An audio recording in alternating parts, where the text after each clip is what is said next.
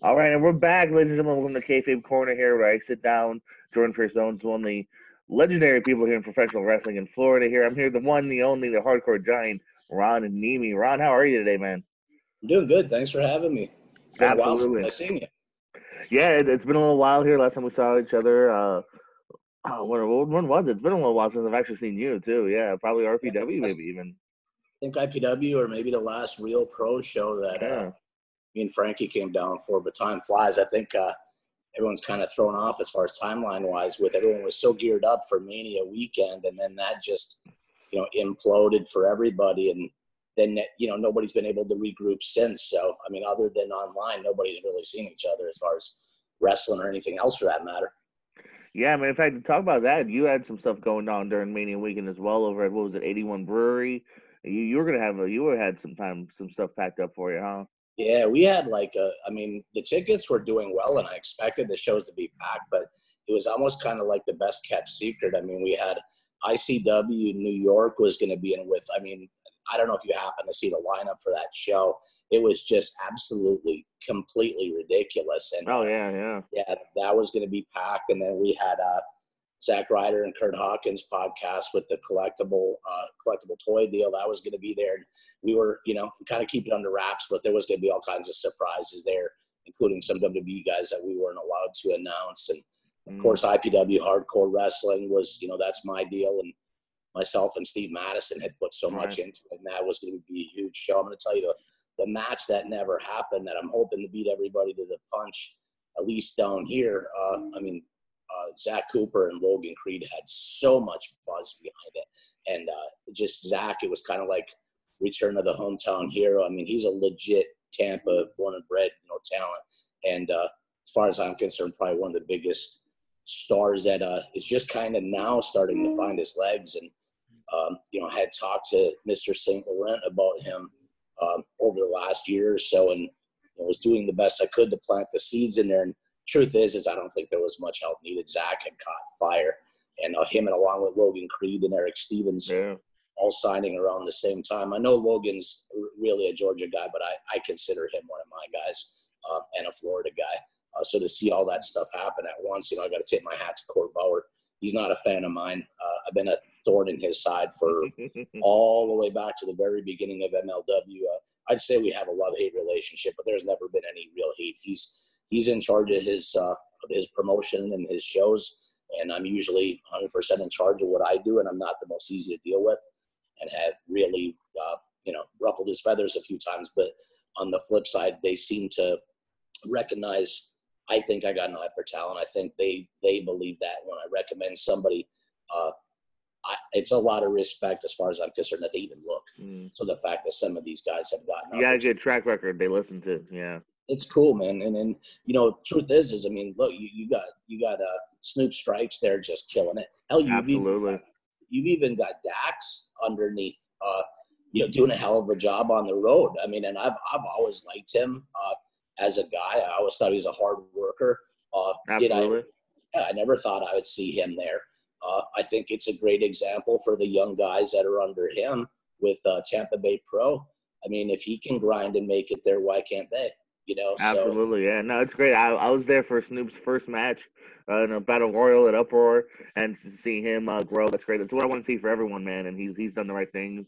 You mentioned Dax; he was actually on the show a few weeks ago. You know, a lot of these guys, uh, as far as I'm concerned, uh, let's be honest.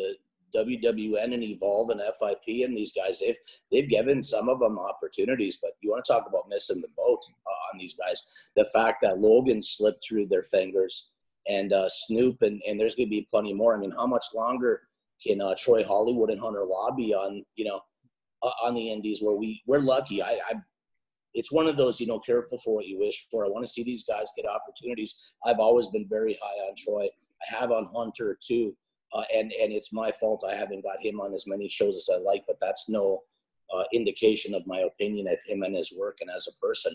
But we kind of get spoiled when these guys are, you know, when you run real pro, especially during the week on a weekday. Man, you could book a dream show if you want to. It just comes down to the budget. Yeah, no, there is so many guys out there, guys and girls, so talented. You you mentioned two more that I absolutely love. Uh, Hunter Long, I'm so high on, and yeah, Troy's great as well. That that whole class too almost sounds like we're loving on that Tampa Bay class, but there's a good class there. You can't deny. It. Jay Lethal's always done a good job, and and the truth is, he's just one of many schools throughout Florida that uh, you know have done their part to to contribute to the next generation of uh, pro wrestling and the talent that will be involved. Uh, you know, call a spade a spade. There's plenty of schools out there too that they should be shut down and uh, ran out of town with pitchforks and torches. As far as I'm concerned, uh, you know, it's just if you if if if you're the type, you know, some people say, you know, if maybe maybe if you're not the best player, you'd be better off as a coach. I've never really felt that way about pro wrestling. Uh, I've always felt either you get it or you don't, and there's a lot that don't, and several of them are training uh, talents you don't know any better. The the good thing is there's opportunities now that I guess just like college, uh, like the NCAA, you can transfer now at almost a moment's notice. You know, with with professional wrestling schools, you can just up and leave and go to the next one. And when you've got the veterans out there on the scene that have the knowledge that they do, they these young guys and girls should be reaching out and getting advice whenever possible. And sometimes these are questions they might be afraid to ask. And be careful who you're asking them of because a lot of times you know, it, it's a it's a cruel business. One of the oldest tricks in the book is to give people bad advice or lead them down the wrong path for fear that if they come up, they might take your spot, which is about as cowardly and spineless as it gets. But there's some guys out. There. Do you still find that very prevalent even today? Do you think that's still very prevalent, or? Yes. Uh, the best example I can give is when when Logan uh, Creed was talking to MLW all of a sudden there was this interest from the WWE side. Um, that I mean, they've been aware of him since you know the day he set foot in the wrestling ring. But when he was on all these WWN shows, he was right in front of their face too, as far as uh, you know, working basically for the feeder system to to NXT. And never, never heard a peep, never an indication of, hey, why don't you come in for some extra work or for a tryout? And all of a sudden, MLW gets interest, and somebody got word uh, to the WWE, and all of a sudden they they were expressing interest in Logan, but not really offering anything. And for some reason, uh, a talent that is almost a carbon copy of him as far as size, height, look, even the bald uh, part of the gimmick, he seemed to be kind of leading him that way. Uh, that I, I don't know. It just seemed like it was bad advice that was meant to lead somebody away from the best opportunity uh, for fear of maybe if he was to come up, he may take their spot. Mm-hmm. That might be me with 20 years in the business being a little paranoid, but uh, it is what it is. You know, I watched that with the Shane brothers for 10 years or so. Every single veteran team that they would talk to them would get really upset and mad at them and tell them to quit bumping for everybody. You're too big. Don't sell. Don't bump. Watch old Road Warriors tapes and do what they're doing. Then all of a sudden they're booked in the ring with these exact same teams and they're bumping them all over the goddamn place like a pinball. Uh, and I never quite got that, whether it was the Nasty Boys, hell, even Public Enemy, uh, teams that had been around forever.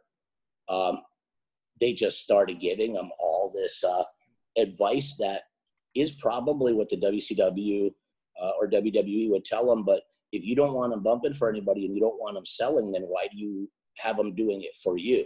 that don't make any sense. Absolutely. We'll, talk a little bit more about them later for sure. And I wonder if we want to get into that as well. Let's uh let's trail all the way back here talk more specifically about you, sir.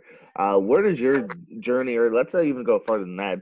Uh, where does your love begin? Are you a lifetime fan? Did you get into it later? Where do where does your start in pro wrestling, just even as a fan, begin? I still remember it clearly. I was at my grandma and grandpa's house around.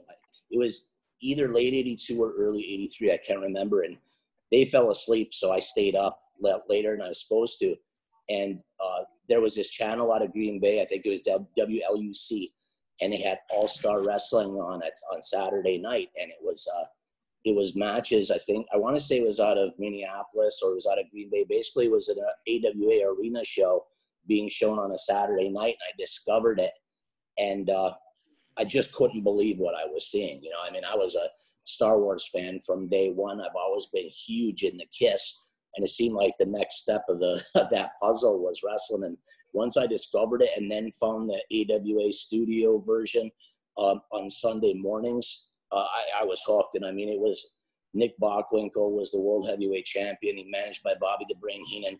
Uh, at the t- at the time, I believe the tag champs were uh, Ken Patera and Jerry Blackwell, managed by Sheik Adnan Al-Kaissie. You had top guys like Mad Dog Vachon, Baron von Raschke, Dr. D. David Schultz, who's easily one of the most controversial wrestlers in the history of wrestling. Uh, Mr. Saito, which is one of the most badass wrestlers, as far as I'm concerned, ever. Insane amateur background, uh, big time shooter, very dangerous guy. Uh, he was the one, this is long before your time, but him and Ken Patera were the ones that ended up going to prison for a few years when they were in the AWA because they, the story was they went to McDonald's one night in Green Bay at like three in the morning and it wasn't open. So they started throwing these giant boulders through the windows. And when the cops came, I think they like beat the shit out of six cops before they were finally brought down and they were put in prison. And actually, the WWF played on that when Patera got released and came in.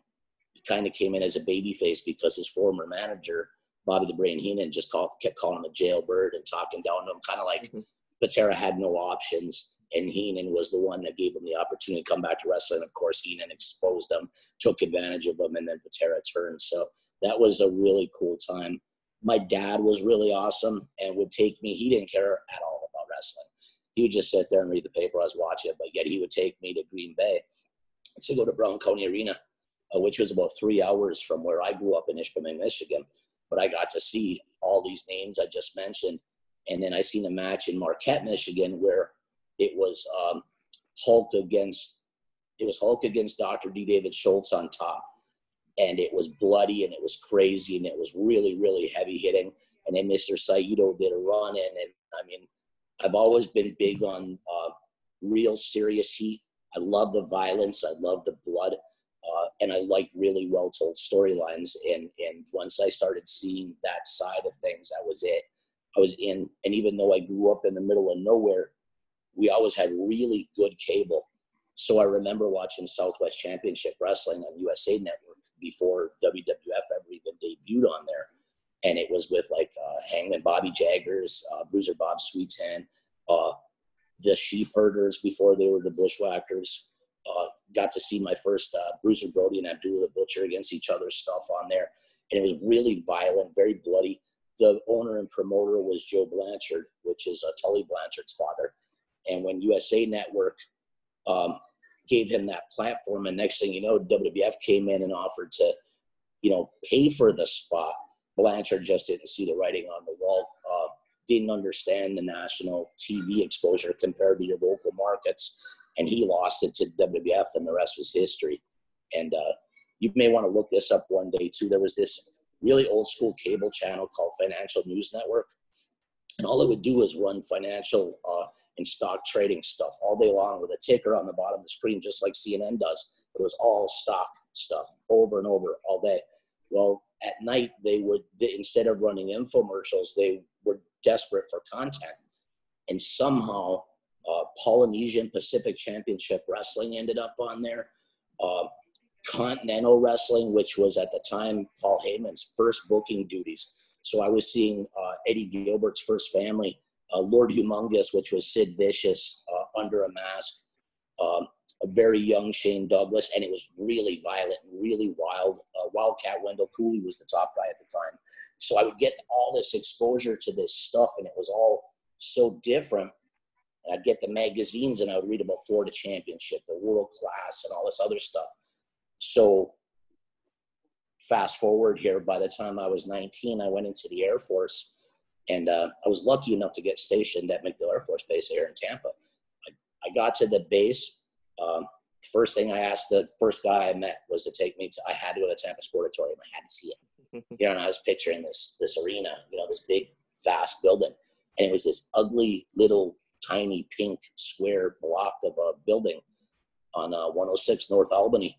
And I didn't care, man. I might as well have been looking at Madison Square Garden, you know. And uh, I was almost like just some. I would sneak in the door there when they they on Thursday nights they'd run their weekly show, and I would take off from the base after work and I'd haul ass down to the sportatorium. And when the side door would open, I'd sneak in and start setting up chairs and hanging around. And Jimmy uh, Backlund was later, later Jimmy Del Rey and Mark Starr and guys like that. They chased me out. And I'd keep coming back and I'd keep coming back. And uh, eventually, I ended up uh, going to Malenko School Wrestling and also attending. At the time, it was the Monster Factory at the Sportatorium. Larry Sharpe had uh, decided to open up there, but Jimmy Jimmy Del Rey was the trainer, and I hung around at both and just took savage, crazy abusement to chase me off. And 28 years later, here I am. I was just say, yeah, my notes have you. It was 1991 that you started. Is that about yeah, right? I, I, as a matter of fact, I ran my first show in August of '91, and it was with uh, Superstar, which was uh, Dennis. I'm sorry, Bob Cook. As you as you know, uh, Bob Cook. Everybody knows what I'm talking about. Mick Foley talks about him in his book as being one of the best enhancement guys. And I hate saying that about Bob because he really wasn't an enhancement guy. He's just a total flake and completely afraid to fly in an airplane. So he would only go where he could drive and ended up basically doing jobs, you know, WCW Saturday night forever. But it was him under under a hood as a superstar against um, Tex Salinger, which is Mideon uh, Dennis Knight.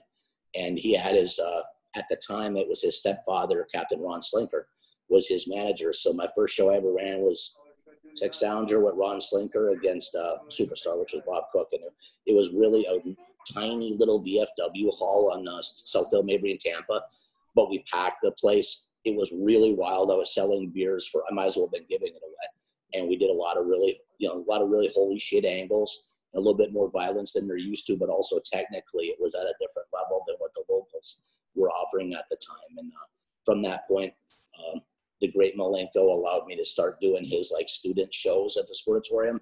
And then I started getting work with the, the main shows with, uh, I mean, to put in perspective, I was, I was 21 and I'm sitting in the sportatorium dressing room. And at that time, there's Robert Fuller, Dick Slater, Ron or Don Harris. I don't remember which one. Uh, guys like Brady Boone, Dean Malenko, Lou Perez, Cuban Assassin, and Fantasy. It, and I'm just this stupid Air Force kid who looked like he was 14 years old. Now, are, where, are you are you wrestling? Are you behind the scenes at this point? Well, what are you doing exactly from day one? I was a manager right from the very get go. Uh, like on t- you know today's scene, uh, I'm I'm really not all that short or small anymore.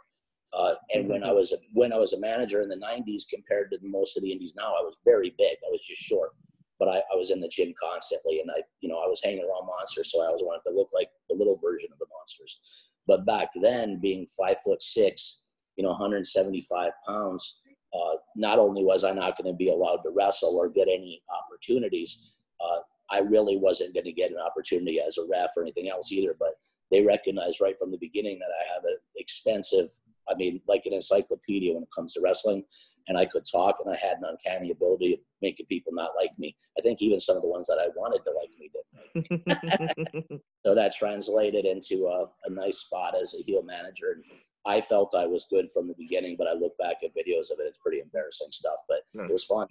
yeah, no, no, same here. Yeah, I talked, I talked way too much back in the day. Uh, mm-hmm. so you, you started off then. Uh, is, was it always Ron Niemi? Did you always go by that? And also, too, let's talk about the origin of Hardcore Giant. Got to know about. It was Ron. always a different version. It was uh, Sir Ronald J. Niemi the fourth. Was my I saw first that, yeah. yeah. And and my my real name is Ronald James Niemi Jr. My my oldest son is the third. So then I just added the Sir deal. I always I never liked those. I like Sir Oliver Humperdinck. I always got a kick out of the idea he was a sir, a sir and you've seen this slob with this, uh, you know, he'd always have like the uh, Hawaiian shirts unbuttoned and this and that. So I wanted to portray this this pain in the ass, just obnoxious asshole that you know was trying to pass off the complete ridiculous idea that I came from some type of royal lineage or whatever. Never even really told the story. He was just there for no reason. And I still have my accent, but at the time, my Yooper accent being from the Upper Peninsula of Michigan, I sounded like this ridiculous Canadian playing this role. And then I would I kind of borrowed a lot from uh, Jim Cornette's, you know, the early, really, really gaudy Pee Wee Herman looking, uh, nothing matched. Everything I got was from a thrift store, and it was just instant heat as soon as I'd walk out in these clothes. Very nice. Uh, let's talk about the origin. As you see, my background here. Gotta talk IPW here. A very, mm-hmm. very well storied history there. Where does that begin? Are, are you the founder of that? Talk about the rise, and then even uh, what happened there. You know, you go, we're gone for a long time. Um, IPW has been around actually quite a while before me. Uh, my my old buddy Mike Peskin, who used to wrestle for several years as uh, Mike Incognito. He was Mr. Electricity, Mike Incognito. He did years of enhancement stuff with uh, WWF when you know it wasn't called enhancement work. Your job guy or extras or whatever. He did that. I think almost from the time he was 18 years old, and he started running shows up in the Northeast, specifically in Connecticut, Rhode Island type area, and it was very successful. He was always really good about uh, knowing exactly who was just released or in between contracts in the WWF when that just wasn't common knowledge. There was no internet.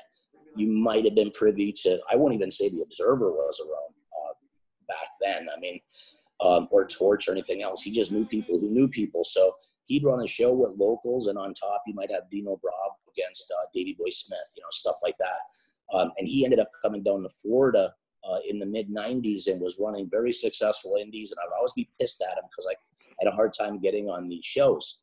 And I knew he paid well and I knew he had, uh, you know, back then, if you had one former WWF guy on the show, you had to be on that show. It just was unheard of.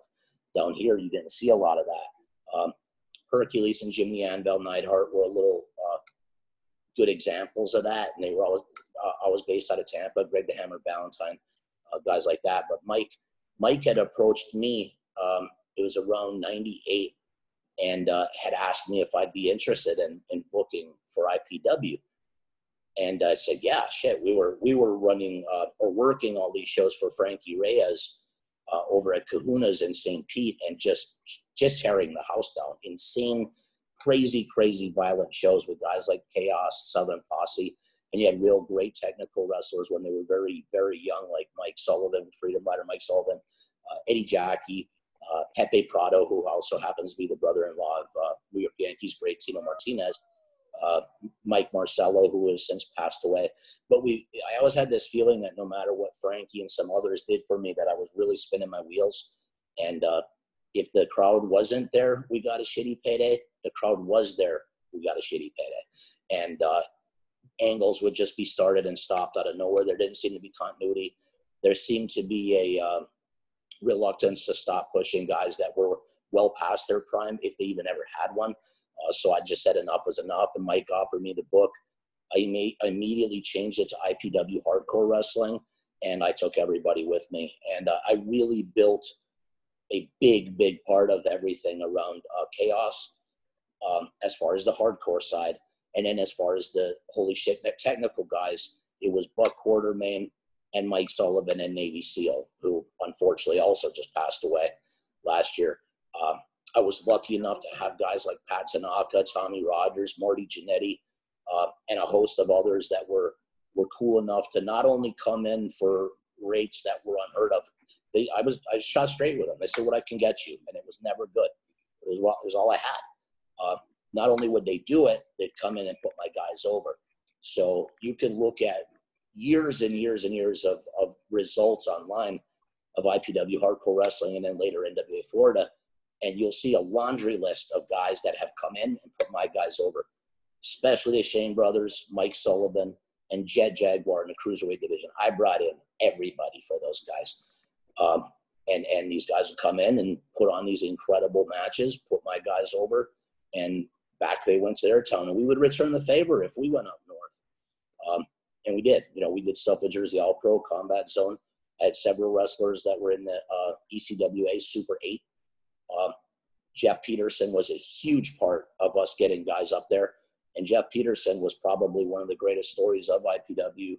Unfortunately, one of the most tragic, too, as he passed away so young due to, you know, complications from lymphoma. But yeah, we, uh, we started out small but really really hot and i knew how to get the exposure with the local newspapers local radio um, local tv they seem to be kind of uh, they seem to almost want something new a change some attitude and we we gave them all of that we were in trouble a lot well i was in trouble a lot a real lot and had to dance around every code and law you can think of and really didn't care. They said we couldn't sell beer. That's cool. I'll just sell cups and I'll give you the beer away. Uh, you know I mean? It, it, was that type of thing. Uh, I still have a video up at the Crystal River National Guard Armory that I don't know what anybody was thinking, but it's like two or three tables stacked on top of each other on fire.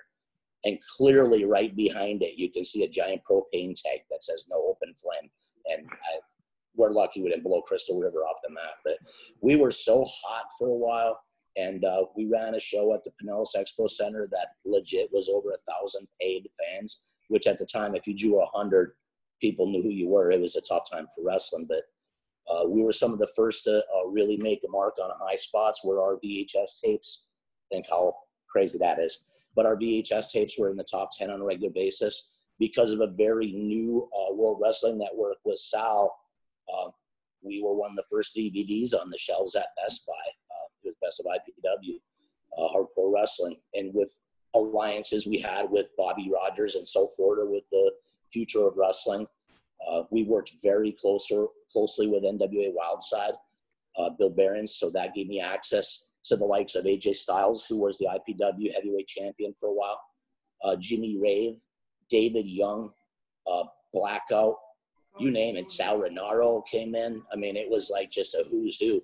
These guys would all pile into a car and they'd come down to uh, St. Pete, Tampa, Crystal River, wherever we were at, and I got to make dream matches before their dream matches with guys like Scoot Andrews against Chris Daniels, AJ Styles against Roderick Strong, who, by the way, I beat in Words with Friends today. He did have a two game uh, two game winning streak. That's one thing I can beat him. I will not get into a chopping contest. I'm not going to challenge him to a sprint, but I will beat him pub- publicly if I have to in Words with Friends. You can take that to the bank, Roderick. but I could ramble forever about IPW, man. It was uh, it was the best of times and it was the worst of times. I mean, uh, the party was as important as anything else, and that was part of the image. But it, it was it was legit too. Uh, so I mean, we always said the show was something that happened in between the pre and post party, and that was why a lot of the people like to come into town was the madness, uh, you know, that they'd hear about. I to have guys like Homicide and the Hit Squad and Trent Acid and Johnny Kashmere and all these guys come up from north and they would just kill themselves in the ring for us. And man, you could just see the excitement for for the party afterwards. And don't even get me started on guys like Teddy Hart. That's I mean, surprised I was ever able to get him to leave. Uh, you know, the the time we had when he was here. But you know that that got a lot of people's attention. I'm not so sure that we would have had the success today that we had then because uh, I was a heat seeker and and you know, for the people that got it, they loved me and they try to hook their court or their cart to what we were doing because it meant opportunities around the world. Uh, but the, there was plenty that didn't love me, and my behavior was by no means the best. So with today's instant access to the internet and cameras and videos and this and that, I, you know, there's no telling what what would have happened. But I, I find it hard to believe that what was acceptable and cool then is not anymore. Um, yeah, it know, worked. It worked well, very well for the time, right? Yeah. Well, you know, and same with rock and roll and anything else. Yeah, I mean, it's some of these changes are for the better. I used to make fun of guys that would come into the dressing room with like chicken breasts, uh, you know, sitting down and reading or doing whatever. I mean, it was they were ribbed relentlessly. Some of them couldn't take and they wouldn't come around. But you know what? These guys are healthier now. They're happier now. Uh, some of the things I would like to see a little different because I do think that wrestling is supposed to be the old west, and there is supposed to be uh, a certain amount of misfits and and carnies and all this other stuff that comes with wrestling. But I do like the fact it's been cleaned up. I'm very happy that guys and girls are making indie, uh, making money now on the indies. That's unheard of. You used to have uh, a very very small handful of guys, and I could name them all. You would know them. They they you know they were the only ones making money. Now I I get approached by some kid I don't even know who it is, and as they're talking to me, I'm looking up their info and checking them out, and they go right from asking about an opportunity to discussing rates, and I'm going, I guess that's the way it's done now, but it's so foreign to me that I think, unfortunately, for some of the younger talent, it costs them opportunities with old dudes like me because it's just I ain't saying you don't deserve to get paid, and and I think it's professional that uh that you want to know your rate, and I think it's great if you can demand a rate. You just can't do it with everybody because the talent pool is so deep, and uh, I don't have I'm not um, you know I don't have any money marks backing me. Uh, I'm not going to lose my family's money, and it ain't like the '90s where I could just keep taking out credit cards and just keep burning them to pay for TV time, rent, um, and everything else that goes with running a wrestling promotion. Because I think I'd even I think I'd even talked to you about it before, Jordan. Where before when you had like say a PW PWG show, right? Mm-hmm. I mean, best wrestling man or shows in the in the world as far as the modern style for several years now. Well, there was a time where there would be one show like that on a weekend that everybody would know for two months this show was coming up. It didn't matter where it was in the country; it was a big deal. Well, there's 25 of those every mm. weekend now when we're back and running. You can see what Eric Cannon is doing in the Midwest. You can see what PWG, PWG is doing on the uh, West Coast. Uh, jo- Joey uh, Joey Machete's promotion out there, uh, PCW. I mean, they're running yeah. shows that yeah, I don't get. I don't get, and I know Joey very well. But I joke with them and I talk to you about it. I, I mean, is everybody robbing banks and they just didn't smart so what's going on? Because truthfully, if I had a, a name or two, which usually we don't really need, but if I do it, that is a really big deal. And I'm I'm going crazy trying to sell tickets, uh, sell sponsors, do whatever. Because if I don't, we're not gonna meet payroll. So all these guys run shows where I'm doing basic math and going, okay, even if he's got favors, the trans is more than what I would even be able, willing to pay on payroll. So trans hotels and pay from top to bottom, there's let's say 10 shows every Friday and 10 shows every Saturday that are legitimate all-star holy shit shows. And now you can't market it. DVDs don't sell.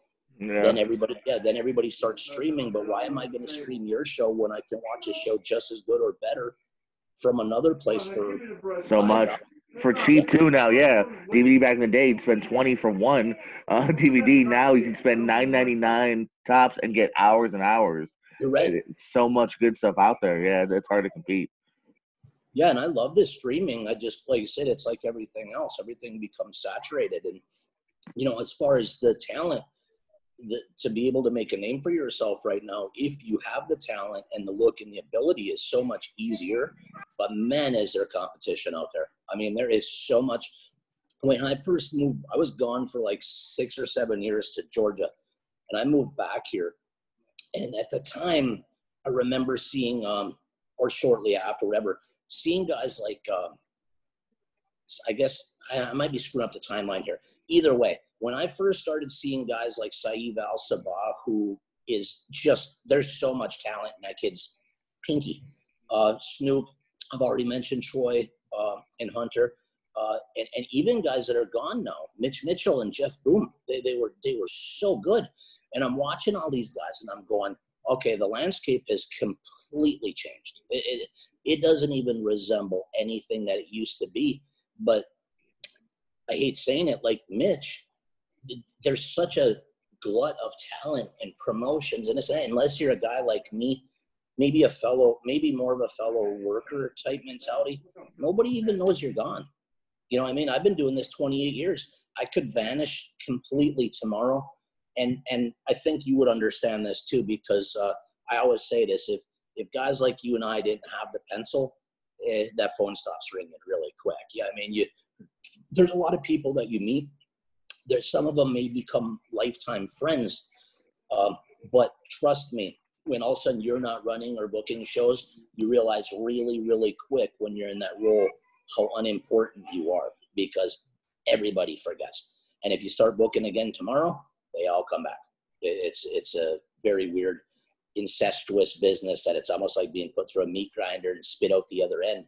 Are you just willing to be put back in? And I have been for 20 years. And uh, lots of great stuff, lots of fun, but lots of horror stories and sadness as well along the way. Uh, you know, I'm always happy to share my, I don't like to say knowledge, but uh, knowledge. I like to share it with people that want to listen. And uh, there's been a handful since I've been back. And I wish, uh, best example I can give is, is Saif. Uh, me and him seem to really kind of like hit on a really cool wavelength as far as just from two guys who have nothing in common at mm-hmm. all. Uh, come from totally different places, different age, different race, different everything.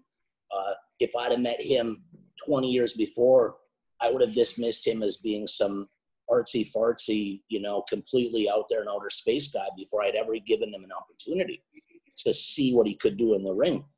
And don't even get me started on Treehouse because he made Saeed look completely Yeah. He's Yeah. he's the, he's the Yeah. sane one, yeah. yeah, yeah. You know, so eh, you know, I've met these guys and I'm like, you know, I'm a little bit more open minded to, you know, everybody doesn't have to be a complete primitive animal and savage walking like the cave every morning. And that's what I've always kind of insisted on. And uh, you know, opening opening up my mind and and and uh, a lot of times hard, you know, to be able to get to know some of these kids and, and realize how talented they were.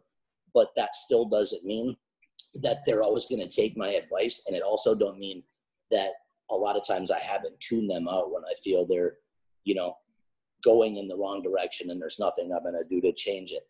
Uh, you know, I mean, it, it, it's tough because Saeed had an opportunity to evolve, and, and I thought was killing it, but just was not at all getting along with Gabe, which don't surprise me as I've never gotten along with Gabe either for 20 something years now. Never will. Um, and like me, Saeed voiced his opinion rather strongly, and he was gone two minutes later. If I had been able to play uh, damage control with that, that wouldn't have happened, and maybe I'd have been able to say something that would have changed it. But I'm not a hypocrite. It was less than a year later that I was far more aggressive on my way out the door, and I don't regret it at all. I miss the guys there. I miss uh, I miss La Boom a lot. I love that venue, and I love going up to. Uh, uh, I say Detroit, but the show's actually in Livonia they're in Michigan. Kind of like I miss the restaurants and food and the people and this and that. But I hated that hostile worst work environment. It was the worst ever, and I wouldn't wish What? it upon my. Can Can you speak on it? What happened there? I was really enjoying you and Lenny on commentary here, and you know, I I thought it was you were great feeding off him. And well, what happened there? You know, it was going for what about a year or so, or if not longer? It it was about this this time last year, a couple months after WrestleMania last year. Uh, just I was never ever. I'm I'm good at taking di- direction, and I was in the military eight years, and I was an enlisted guy, so I'm used to taking orders.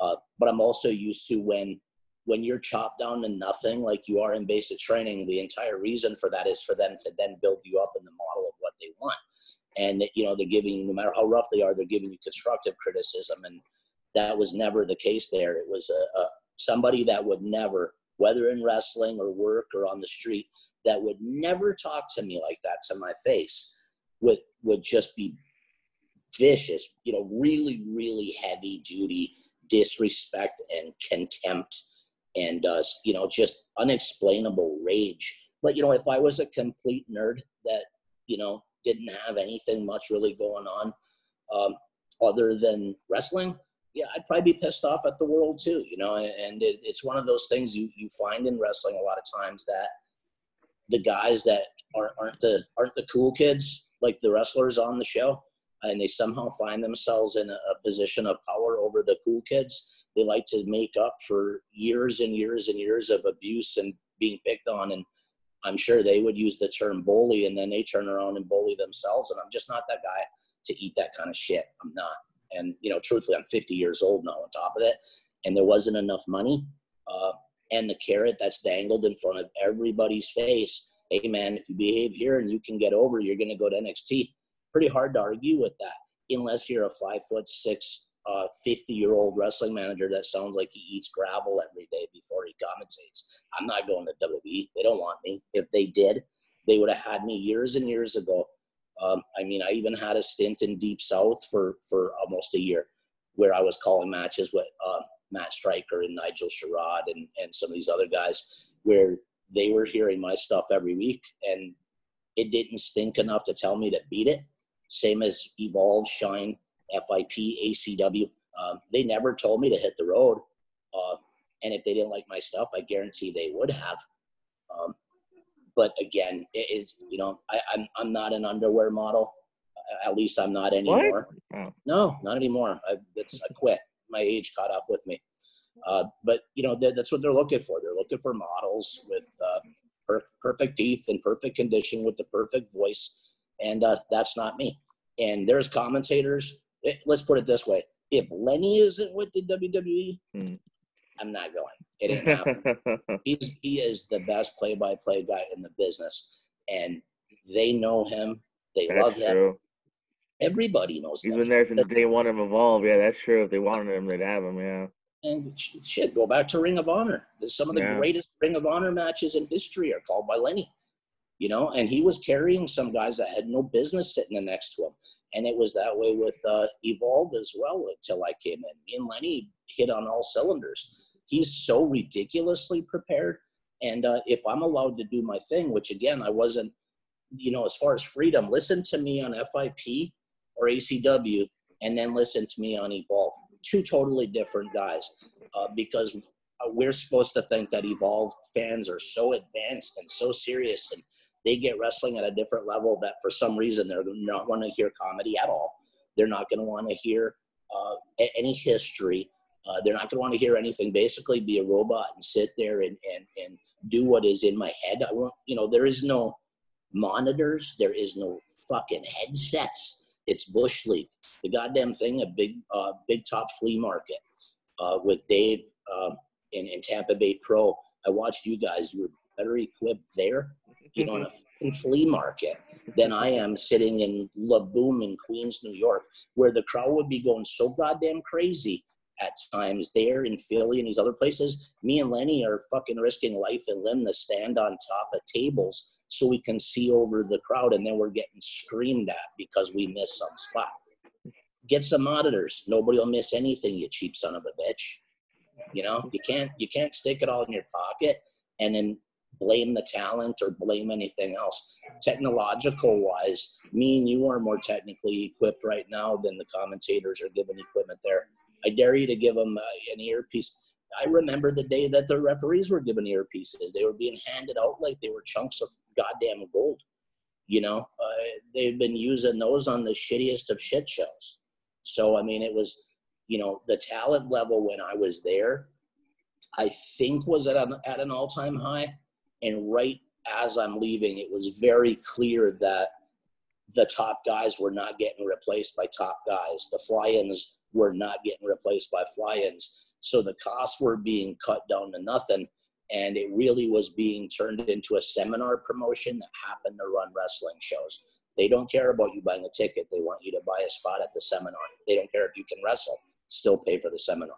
That's what it's all about right now. And the WWE is in on it and they're all getting paid. So what do I know? You know, me and you are sitting here talking to each other on a Sunday. We're not running seminars that make you thirty thousand dollars. No, that that is true at the moment. That is very true here. Uh, no, great stuff, man. Uh, I want to go back to IPW here. You guys are running, as you said. The fans are crazy. They loved it. I was aware. I was a fan. Uh, looking at the DVDs as well. Well, what happened? You guys were gone by the time I came in about a decade ago. Uh, you guys were gone for a long time. Yeah, it was uh, really kind of what I alluded to, where there was not enough revenue uh, to go against the expenses. We had the, the WrestlePlex was not a small expense. Uh, the TV was very expensive, and we were paying for the time and hoping to at least break even on advertising. But I had a bunch of misfits working for me that uh, they wouldn't drive across town to pick up flyers, but they would travel 50 miles to pick up a bag of weed. You know, I mean, that was that was the problem. Is is the ones that were closest to me that I could trust, I couldn't trust at all. And then I made a really big mistake. Also going with what we were talking about earlier, um, there was a, a biker festival thing that was supposed to be happening in Ybor City, and uh, I was talked into being part of it and running an IPW show. And I was led to believe there was going to be tens of thousands of people uh, pushing six figures, you know, up and down Seventh Avenue in Ybor, almost like Guavaween uh, uh, used to be back in the day. Um, so I, I bring this show in, book Abdullah the Butcher, Kevin Sullivan, Norman Smiley, and the list goes on and on. Nobody shows up, and, and I mean nobody. If there was five people, and then being an idiot, I ran anyway. And uh, Sal was running over in St. Pete. We were bitter, bitter, horrible enemies, FIP and uh, IPW at And the that's time. gonna be my that's gonna be my next question is the FIP IPW wars. Yeah, it was brutal, dude. And he ran that night over in St. Pete with Balls Mahoney and New Jack and a host of others. Free beer, free tickets, and my dumb ass running a show in Ybor. Uh, I get to I get to the venue, can't even figure out where the show is going to be, which again is my fault. I should have had all that handled way ahead of time, but we're stuck in some warehouse, kind of like behind everything. But even if we were right smack dab out and out front, n- nobody came to this festival. It was like the worst promoted deal in history. Uh, so we took a bath. I really couldn't get out of it. I borrowed all kinds of money from all kinds of people on the spot, paid everybody that I had to, pulled the plug that night. That was it for IPW, all in one swoop. That was it. I just gave up. Literally didn't even go get the rings from the WrestlePlex. Didn't get the belts from back from the guys. I just said, "That's it. I quit. I can't take it." And I don't. I've never quit nothing in my life. And that was uh, that was the end. Um, it really wasn't much longer that Joe Price then came along with NWA Florida, asked me to book it, and next thing you know, IPW Hardcore Wrestling is clearly NWA Florida. It was like I pressed a button and kicked out all the dummies and brought my crew in, and next thing you know, we're we're associated with the NWA. And the good thing is, is most people running that had a NWA membership didn't know what to do with it. Well, I went crazy with it, and uh, next thing you know, we got Jerrelle Clark as the NWA World Champ. The Shane brothers got the NWA World Tag Belts under Howard Brody. Uh, the Heavenly Bodies, uh, the new Heavenly Bodies, Chris Nelson and uh, Vito DeNucci, managed by Jimmy Del Ray, they had the NWA World uh, Tag Belts. So we made a lot of noise, but the the hottest one of the hottest things when IPW was like on fire was the the feud between FIP and IPW, and it was never a feud that ever happened in the ring. It was all behind the scenes. It was all very nasty. Uh, several fights, several invasions of each other's shows. Cops, fire marshals. I'm surprised the National Guard never got involved. But uh, you know, Sal was a very passionate person, and I was. Well, we both still are. And uh, I think he had a lot of imp- a lot of people influencing him the wrong way. Would hey, you know, Ron said this or this guy did that, or led to believe there was things going on that weren't. So he ended up with a place that was uh, called the Arena, which was a really cool um, warehousey type boxing gym that was literally across the highway from the. You could get from the WrestlePlex to there in two minutes. So then he starts running, and they had a beer license, so they're giving away free beer and bringing in far more names than I were. And then, of course, like any other wrestling deal, I found out really quick the loyalty. You know, guys would rather, well, hey man, if I work here, why early? Why can't I work there later? Well, you're, you're right. Why would anybody come and see you here if they could see you there? I said, I'm not doing the old you can't work their routine, which I did actually, but that wasn't the meaning behind it. It was if I'm a ticket buyer, why in the fuck do I care about going to see you at this show if I could see you at that show for free with free beer and with names? Then when they're dead and buried six months from now, you'll be motherfucking me wonder why you're not on my show. You know, so there was a lot of that, uh, but lots of lots of violence involved. Again, today, none of the wrestlers, very few of the wrestlers that are around now would have made it through that. Uh, but you know, me and Sal ended up very good friends. I still consider him a good friend. Uh, he's a former Marine. He's a family man. Uh, you know, he he lost his wife when the kids were really young and uh, he raised them on their own, and he's got all the respect in the world uh, from me. I do wish he would pop Gabe in the nose for me at least one time. Uh, that kind of pisses me off, but you know what? They make money together, so I can't I can't fault them for that.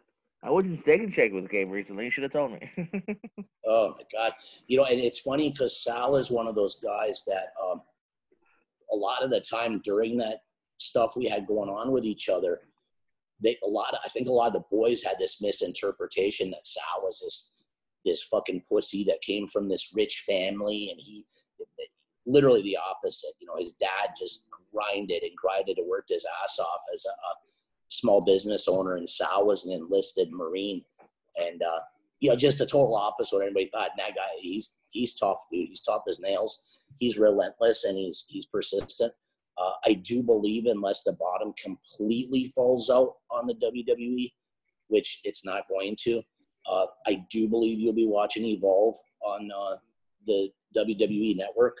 Maybe Progress, I don't know. They kind of have, they don't seem to have the legs they did, but I think you'll see Evolve on there. So maybe we will see Lenny after all. And if the library shows up on there, I guess we'll even get to see me. That'd be nice. Hey, you on the WWE network? you know what, man? It's it, it's it's one of those things that you know. Don't think for one minute that I wouldn't be thrilled to be able to have my kids see me on there, even just once. Sure. You know, they've they, all my kids have grown up around this business, and Hunter is uh, he's uh, 14 now, but you know he was ringing the bell uh, at the Evolve shows at the at uh, God I can't think of Jerry's club, oh the Orpheum in Ybor City. You know he's ringing the bell for matches with Ricochet and Johnny Gargano and you name it, dude. Matt Riddle, uh, Drew Galloway, uh, you know all of them so he's sitting there, you know, and, and I've never, to this day, I've never smartened up any of my kids about wrestling. I never smartened them up about Santa, Easter Bunny. They, they just kind of find out when it's ready. They, who knows? Maybe they're clinically insane and they still believe all this stuff. But, uh, you know, Hunter would sit there and he never knew when the finish was, and he wasn't allowed to hit the bell until I would, I'd hit him on the knee. It'd be me, Lenny, and and and Hunter, and uh, you, he would be just hanging on the edge of his seat because you know the false finishes when it comes at, to that type of style. So, you know, this kid has memories of not only seeing these guys come up in the business, he was part of it.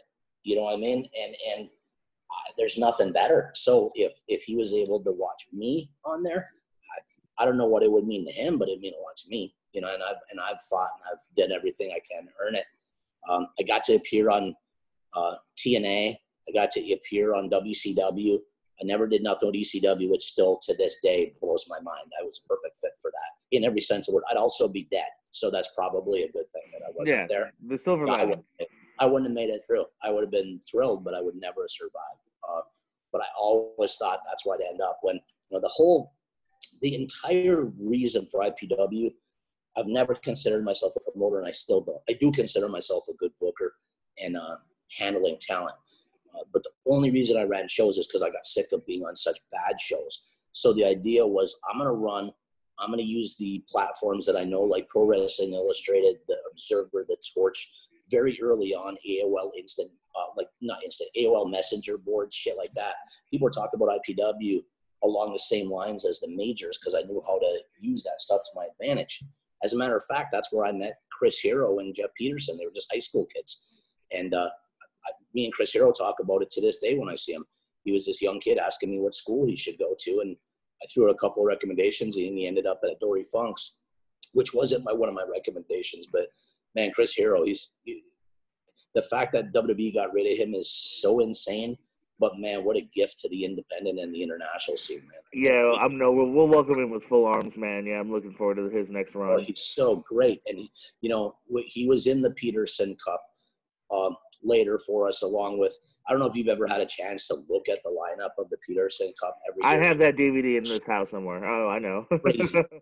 Just totally crazy. I mean, it was unbelievable, and uh, that's how I got to know a lot of these guys that are stars now. Is they would always be happy to come down, and it wasn't. I don't think it was for respect for me or later for Sal, who ran things. Uh, it was just Jeff. Everybody loved Jeff. If they didn't know him because they were too young, they knew somebody knew, who knew him. His Let's- reputation still goes today. Let's talk about that for those that aren't uh, informed, and I'm even curious myself because I know about the tournament. It is a very prestigious tournament that lasted several years there in Florida. Uh, Mhm. As you said, each year had just some of the top talent in the country, sometimes even the world.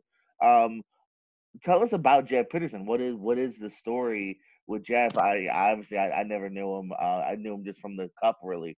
And so, tell us about Jeff Peterson himself. he was uh, uh, the nephew of of the the owner of ECWA, Jim Kettner, who was the promotion that started the Super Eight, which is you know considered still to this day as far as kind of the grandfather of the uh, of the like all the different versions of basically is what is the best of the Super Juniors from Japan borrowed and brought over here. Uh, King of the Indies with Roland Alexander and everybody out on, on the West Coast but uh, Jeff had, had moved down here with his parents, and he had told me when he was coming online, and I would get pictures of this skinny little, you know, kid. And uh, at the time, I, I pushed uh, Naftali, which later became Milo Beasley, that everybody knows here in Florida, and uh, he was very, very thin and not your uh, not your uh, prototypical wrestler that people think of when they think of pro wrestlers. So he came down and he would start coming to the school. And I mean, to say this kid was gifted and light years ahead of everybody else was an understatement. He could just go. And he was a natural baby face, but even if we had spot shows that kind of like weren't it didn't matter what we did on a few of these spot shows that like our normal fans weren't there. Uh, they were kind of like paid shows. Um, we did some at these uh, different bars and pubs and whatever where I would use Jeff as a heel on these shows and he would get molten white hot heat way more than anybody else and he just fit right into it. But then as soon as the match was over, he was back to being the nicest guy in the world. And he was just tearing it up up and he would go back and forth he would go work his uncle's shows in delaware for the ecwa once a month and then he was living here and working every one of my shows and uh, working out at the school and he really helped uh, put our cruiserweight uh, situation on the map when I did a forklift ladder match with him and Jet Jaguar and Mike Quackenbush at the Crystal River National Guard Armory. And uh, the only reason the forklift was it was put in there is because I would see this big military industrial size forklift that would be there every single time we'd go. And I finally approached the sergeant that was running the place and I said, Can we please use that in a match? And he was cool about it. So, you know, these guys got the forks were all the way, way up in the air. There's still some, I think there's stuff on online about it.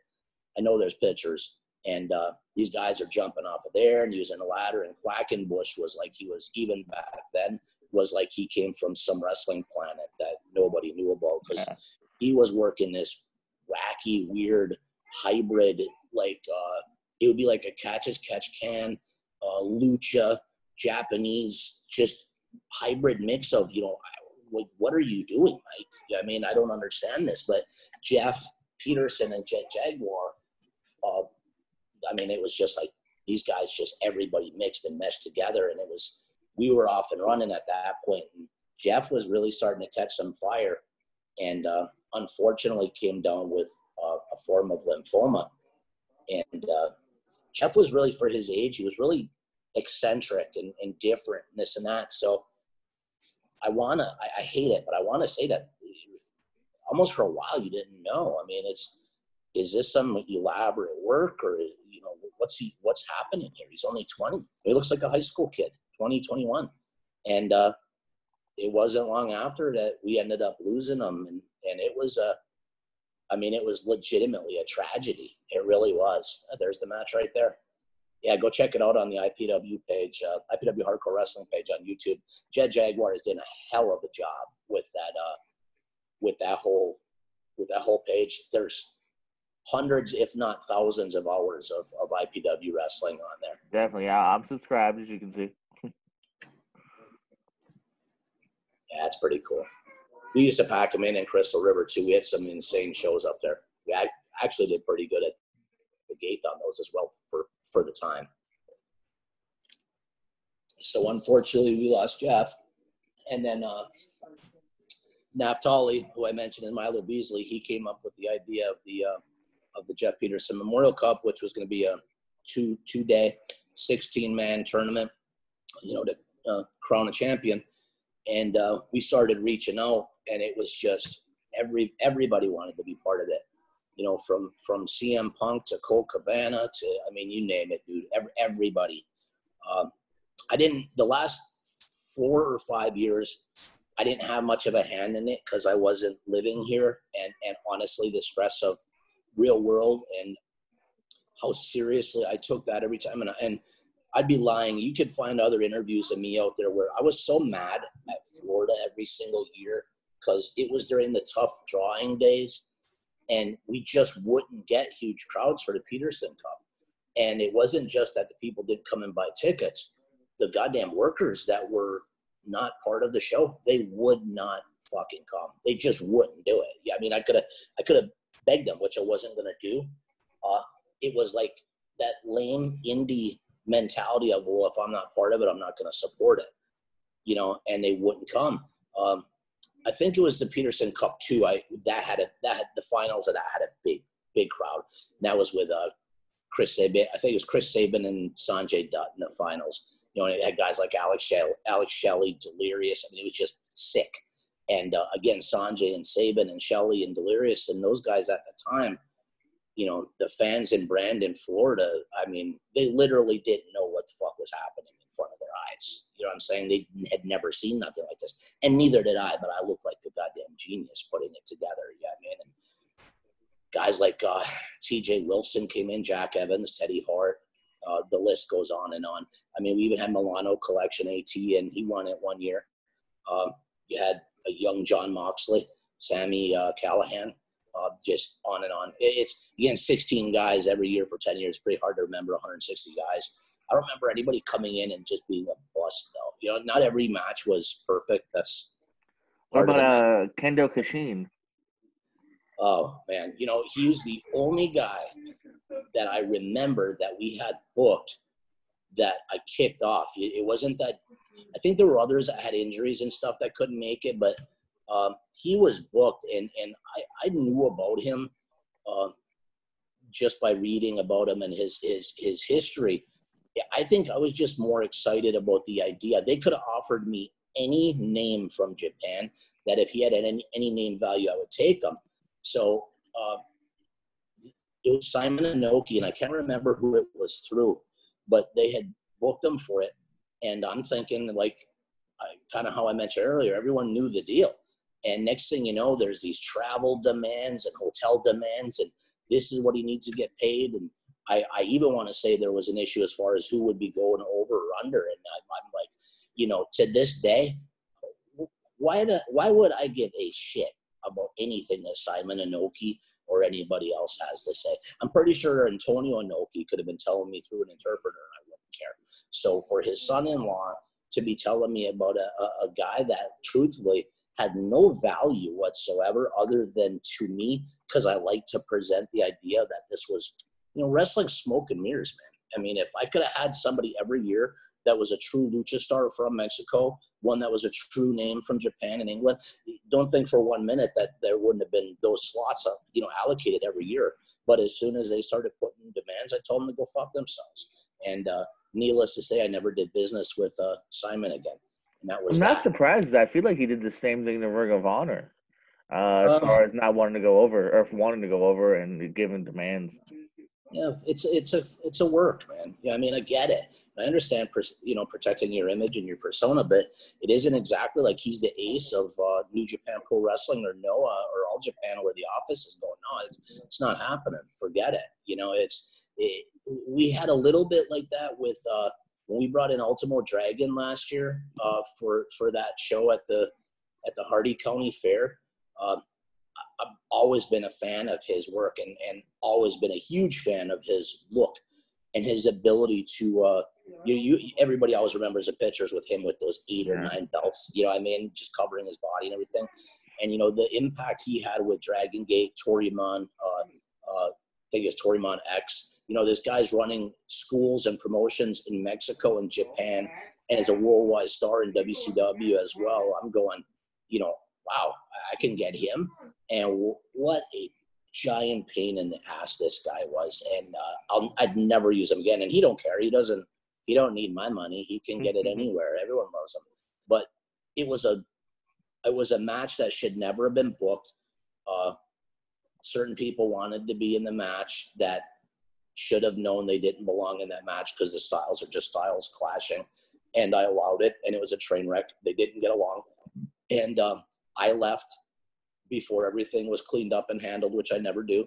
And that was pretty much with one saying they're going to punch him in the face, and the other one saying he's going to shoot him. And I'm like, okay, time to go. Fuck you guys. And that was it for that. Yeah, there we go. What a train wreck. And here I am at ringside wishing I was anywhere other than there. Yeah. Jesus. Sam, Sam was great. Uh, um, he got he it was it was just like it was everything was off. We really mis misjudged everything. Where we got the the Hardee County Fair. When I tell you hundred percent of the fans in the building are Hispanic, I I'm not exaggerating. Everybody, it's all migrant farmers. And I knew that back from old shows I used to do at, in Wauchula way back in the day. So I knew that, okay, we're going to be catering to a Lucha Libre fan, uh, fan base. So we bring, we bring him in.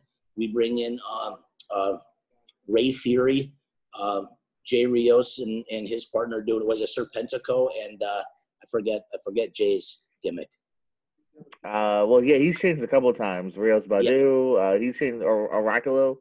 Yeah, Oraculo. We brought okay. in Serpentico and Oraculo, and love those guys. We yeah. for how much I like them, it's it's kind of criminal. The we've probably have only been on like twenty something shows together, uh, and and I brought them in, and and you know, nobody cared about any of the luchadors, and then out comes James Carver from Kentucky, uh, in this ridiculous indie uh, like flag mask, calling himself Mister USA and waving a flag and the place comes unglued like Hulk Hogan walking in the Madison Square Garden. And I'm, I'm sitting back there like if I was on a cartoon, it, it would like a giant question mark above my head. I could, and, and he had a match that was punch kick, wasn't good, wasn't bad, wasn't anything.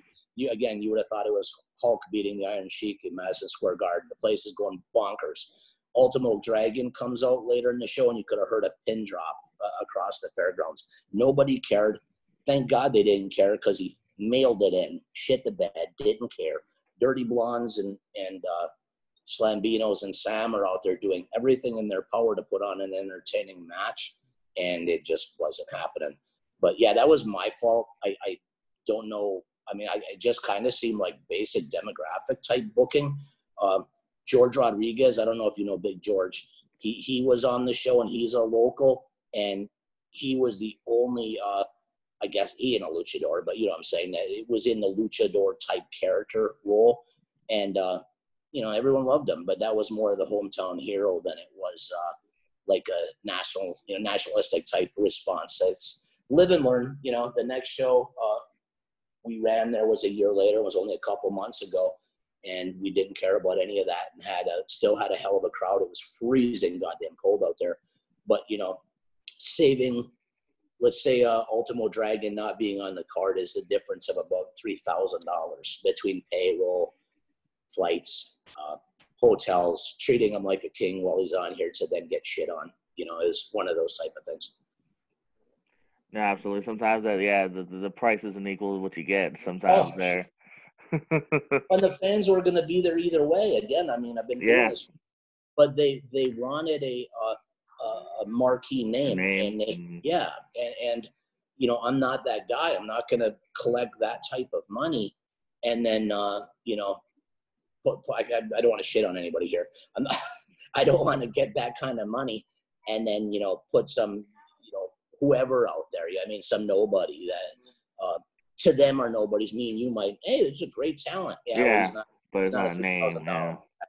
So you know, I did the right thing uh, this year they tried the same thing, and it was like I just bumped the price up to where I knew they would lose interest on it, and I presented a, a, a really strong, you know, local and Georgia indie talent, and uh, this people liked it even more. It was over. If they weren't dying of, I want to say it was like 30 degrees that night. What was really cool that stood out to me on that show, I've never ever been a supporter of, of women wrestling. I really don't like it, uh, and that bias has kind of influenced my booking.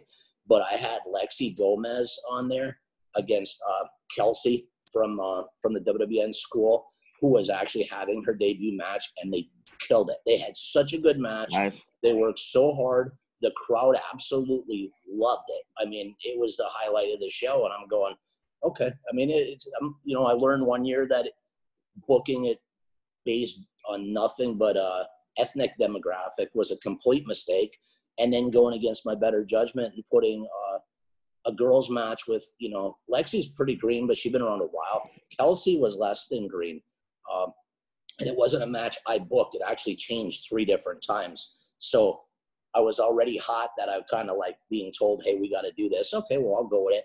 And it, it gets booked as one thing. It gets changed, and then the day before the show, I find out that that's changed, and I'm getting a girl who's never wrestled before. So I'm I'm on fire. I see the trepidation. Yeah. well, you know, don't uh, don't make me do something I don't want to do, and then keep changing it to where it gets worse. But then the girls go out there. I, if I was running a show with you tomorrow, I'd say, hey, let's put those two on. It'll get over. And and absolutely, Lexi's the current World Pro champion. So yeah, no, I'm, I'm she, a fan. Is she yeah. good, man? She's got. You know, she's one of those.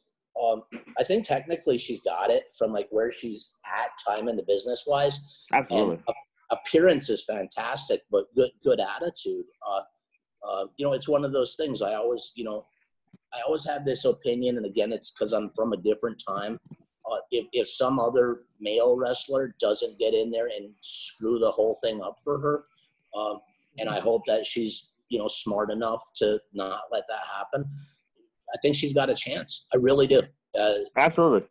You know, I think it'll take a long time. She has such a baby face. Yeah, I mean, which is to her advantage. Uh, but but it's one of those things. Again, I I always try to look at something like WWE or, or AEW, whatever, and I can't think of anybody who like her her look is there is nobody there with her look. Um, I could see them giving yeah. opportunity, but I think it I think it's a ways from now. Hey, but look at Fabu, uh, Fabu and, and Tony were uh, Yeah. Tony Donati and Fabu Andre were just on AEW uh, a few weeks ago, and uh, I tell you that's Chris Silvio pulling the strings and making things happen. Uh, me and Chris have never really done much together, um, but if there's anybody that's trying to better and help the the independent scene and the independent wrestlers, it, it's him. I'm telling you, and I think that his influence. Yeah, look at that. How awesome is that, dude? When I saw that online, I had like, yeah, I had nobody had called me. Fabu is really good about uh, kind of keeping information close to his vest, um, which it goes a long way. But normally I would have been kind of a little, hey man, give me the heads up. I can help push this thing. But man, that was a nice surprise. I was sitting at work and I'm I'm a Facebook junkie and I'm going through and all of a sudden this pops up. I'm like, holy shit. You know, Fabu, you want to talk about somebody that pays his dues? Did you did you ever hear the story of when he went to Japan? Um, him and his mom went over there and and I had connected him with a friend of mine that I figured would at least show him around and maybe get his foot in the door to at least talk to some people. I never figured a show. I wanted to get him to be able to at least visit some uh, dojo uh, dojos and roll around and do whatever. Well, you know, to say this kid took the opportunity and made the most of it. Him and his mom went there, and I think his mom plays some type of game online with this lady from Japan, and they had become friends. So when Fabu and, and his mom went over there, they stayed. Um, it's like the guest quarters at some convent, not a bunch of nuns. Like it's, I think it's a, I think it's a convent that services like a hospice or something like that. But they got a guest quarters there, and Fabu and his mom were crashing there while he was, you know, doing his thing. And of course, mom was able to um, do some tourist stuff. And I'd hooked up uh, Fabu with my buddy Ruji, who uh, then introduced him to uh, Minoru Suzuki, and you know, he got to do. Uh, did you ever see the pictures of that show he did where it, it there? It's uh, what's the name? Chris Brooks is over there right now doing stuff with the same promotion. I can't remember the name, but it's it's this small, tiny females uh, promotion where it's one of those deals where they got the mat on the floor, but they don't have the ropes and that. Have you ever seen any of those before? I thought I saw some photos of it. Yeah, on, on his Yeah. on his page. Yeah, it's but it, they they like do a singing and dancing number somewhere in the show, and then another, okay. oh yeah, and then they take a break, and they're all sitting down eating soup with the fans. Like it's the it is the most kooky, weird deal. But uh, later on, if you look, Fabu I think has got pictures and uh, videos of it on there. But then in the during the same trip, he then left and went to Italy uh, to do some stuff with that promotion. I think it's called SIW that um, um, Chris Silvio is associated over in Italy.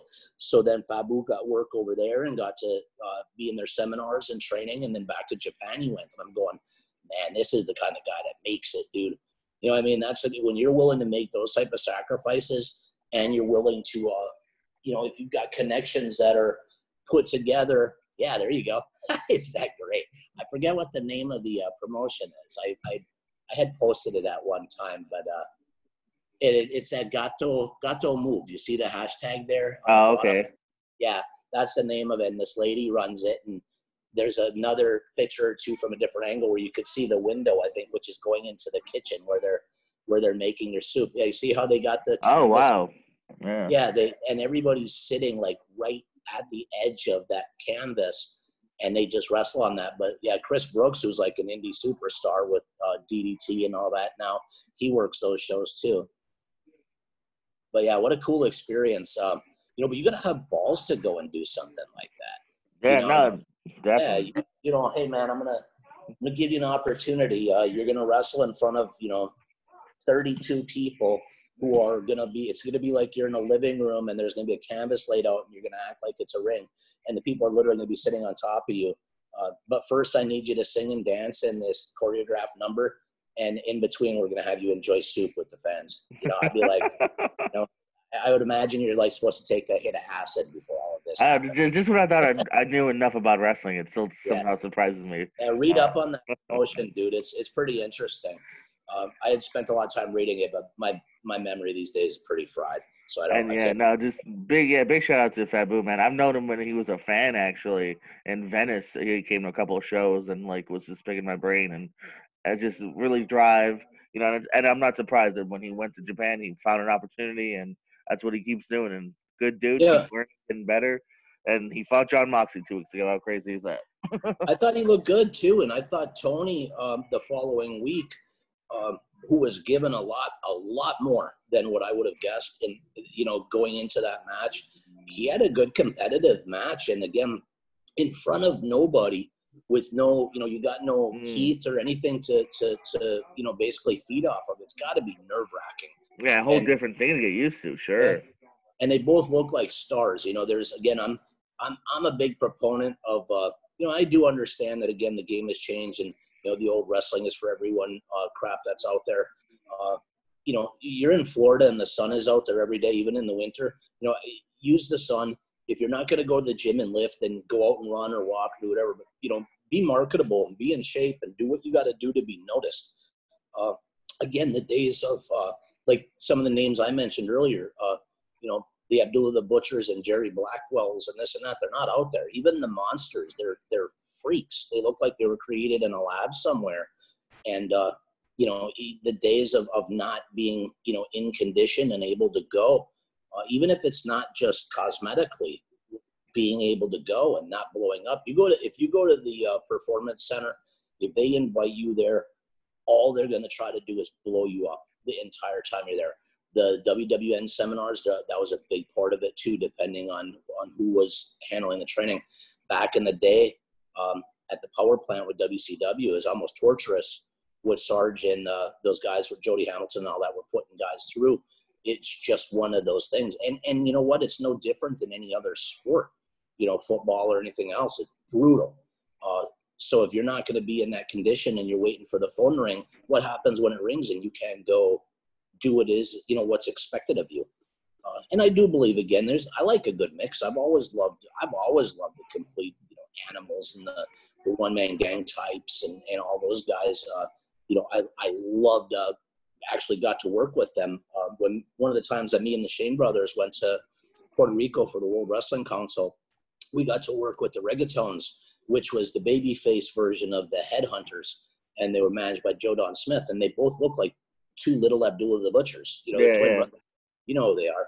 Uh, and I was glad that we were uh, we were the heels, they were the faces, and they weren't doing the the blood and guts stuff. Then they were singing and dancing, and Joe Don Smith would be rapping and stuff, and uh, it, it was fun. But these guys could, you know, for how crazy they looked, and they'd go out there and stab each other to death. But at the same uh, regard, they could do moonsaults off the top and freakish athletic stuff. They were my height and like 300 and something pounds, or at least looked like they were. But they could do things other people couldn't do. Uh, but even then, unless you were watching international wrestling uh, or indies, you weren't going to see them get a break here. It, just wasn't going to happen. They were in the Royal Rumble '96. I don't. You know what? I don't remember that. What were they as? Was it the Headhunters? the they I think it's literally their only appearance. The Squat Team, maybe they come in and okay. they're out like real quick. I'm gonna um, look that later. I did I didn't know that. That's pretty cool. It, when I first when I first started seeing when WWF um, got the slot from from Southwest Championship Wrestling on USA Network, they would do uh, they would show like specials from the Spectrum and Madison Square Garden to Boston Garden I can't remember. It would almost be like once a month. Maybe they were doing it for once a month before Southwest got booted and then they took over. But at the time, the WWF was a member of the NWA. And I don't know if you remember in the old days when you would have the magazines like Pro Wrestling Illustrated, they would list the NWA as world champ, AWA as world champ, WWF as heavyweight champ. The reason they would do that is because they were NWA members. Yeah, I mean, they, they didn't do anything with the title, but that was their world championship because they were a member of the NWA. So theirs was called the heavyweight. But you would get underneath on these shows. Uh, Harley Race while he was the world champ, like mid card. Underneath, you would see the Invaders, uh, Carlos Colon. Uh, it would just like where, where you before Vince slammed the door shut. A lot of people forgot, or they're not old enough to know and never researched that.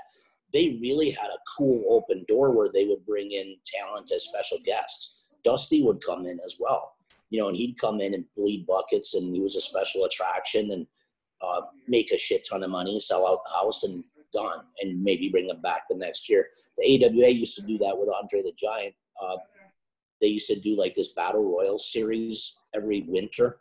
Uh, I think it would probably be one loop, you know, of the house shows, but they ran from fucking Green Bay to Minneapolis, all the way out to Denver and everywhere in between.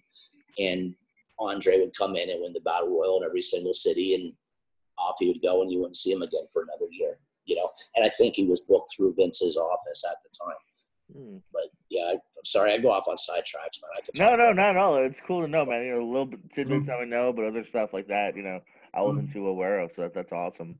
Mm-hmm. Um, one thing I definitely want to pick your brain on here is, you know, you've had a long standing in in, in Florida wrestling here.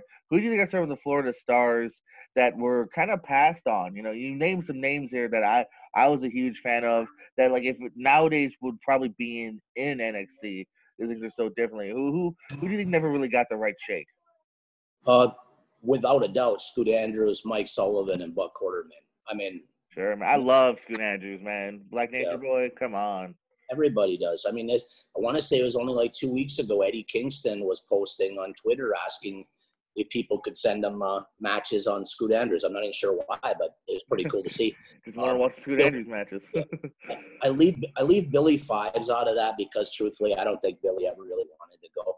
He's never uh, been this guy that hey, I love wrestling. Yeah, I mean he's he's ultra talented, and sure. uh, I was lucky to have him and had him as a, a you know my champ for a while, and uh, he was just never the love it at all cost guy, and he was not the kind of guy to put up with the kind of shit that you'd have to put up with to to go to that level and stay there.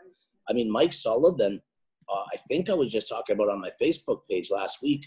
You know, he wrestled Loki at Madison Square Garden for for the WWE. You know, yeah, that's it. He's gone. You know, we're fucking. I'm ready to throw a, a ticker tape parade or you know, going away party. Uh, that's that's clearly a match that you're looking at two of the top guys on the indies seeing what they got at the the the arena. Yeah, I mean, fucking Madison Square Garden, and and nothing came out of it. And uh, again, Mike now would be a very big guy on the Indies as far as size, the way he everything. He's he's a he's a real guy, you know, real man, real athlete. Um, you know, they missed the boat on him. Scoot was a, a different level altogether than everybody. And you know, I brought Scoot back, I think once once a year for the past few years. But last year, well, actually coming up on two years ago now, when I brought him back and put him with Austin Theory on the, the first of what has become quite a few reunion shows, Scoot Andrews and Austin Theory, when I say they tore the house down, it was ridiculous. It was like Scoot had never missed a beat. Um, you know, he's 50 years old. I mean, no, no, no punches pulled. This guy showed up looking like he's 30, working like he's 25, uh, with at at the time, I was telling everybody, you'll be watching this kid here. He'll be headlining W, uh, you know, WrestleMania here within the next ten years. I changed that now to maybe five years, but it wasn't like I, yeah, it wasn't like I was some genius looking into a crystal ball.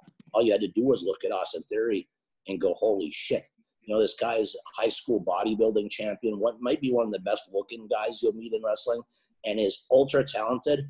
The only thing that I ever had um, that I kind of thought was a knock against him, but it isn't. It was what I've always said. I've never personally have been into Randy Orton ever. And the entire reason is I always thought Randy Orton, everything looked too easy. Everything.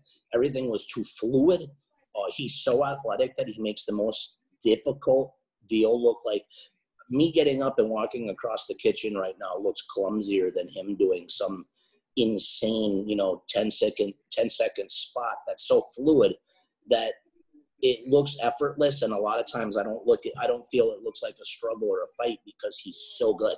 Mm. I felt that way about Austin Theory, uh, but his selling is is at a different level, which kind of got rid of that opinion for me. And I guess if I'm saying that, it, I, I don't think it could be taken as an insult that I'm saying somebody's too good. Yeah. And that's what I, you know that's why I, I still feel that way about Randy. There's nothing about a Randy Orton match that does anything for me, and it's because he's too good. And it, that's silly, but you know what? I'd rather have somebody that maybe every single spot and every move and everything they do isn't perfect. Yeah, I mean where it goes. I like the idea of, hey, was that supposed to happen? Yeah, I mean a little a little bit of that. Uh, I like when it looks a little rougher on the edges. I like when maybe somebody got pissed at a certain deal and maybe gave up one potato, you know, just to kind of where you go, hmm, okay, yeah, I know what's going on there, you know. oh, but you know, Austin to say they got a rocket strapped to his back, holy shit, man.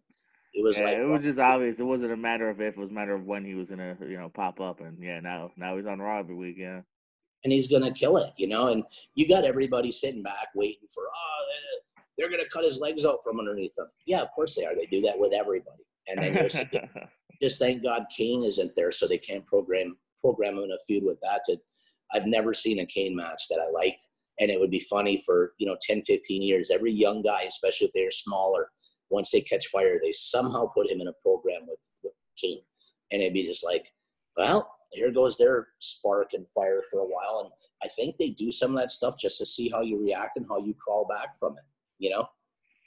Yeah, and Austin, I don't. Sometimes, even if you, you know, do everything you can, sometimes it just it kills your momentum, and they mm-hmm. never get back, and it's not even their fault, man.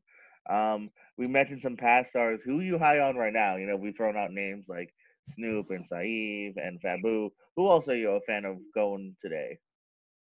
There's some guys out there that you know it, it almost seems unfair because, like I said, I haven't I haven't done a ton with some of these guys, but the Metro brothers have really got my attention. Um, they're insane, buddy. Uh, I can't even think of Matt. I can't even think of his last name anymore. He's I'd had him on a couple shows in FIP used him. Matt Del Rey. He, he's yeah, he could okay. be a star. I was going to say Matt Del Rey. Yeah.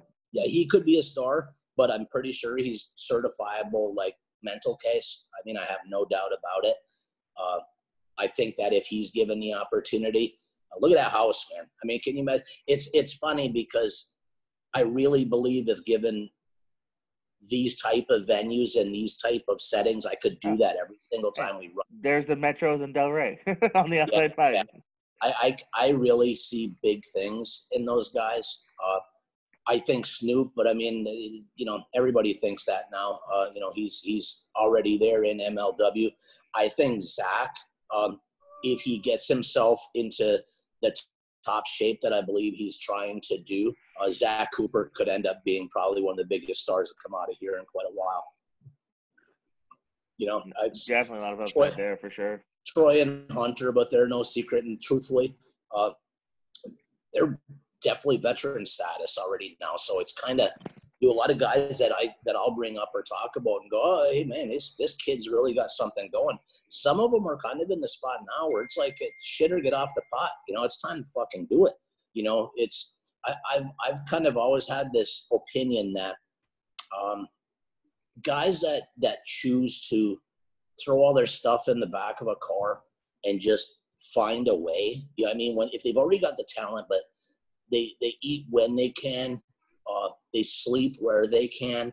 They do whatever it takes to make it. Those guys tend to make it compared to those of us who chose to work a shoot job. Like there's never been a time that I haven't had a, a full time job in this business, um, and I've always had a family, um, you know, and, and, a lot of other stuff going on. And I acted and and lived a hundred miles an hour like I was going to make it, but you know what would have happened if I would have just said, "This is what I'm doing."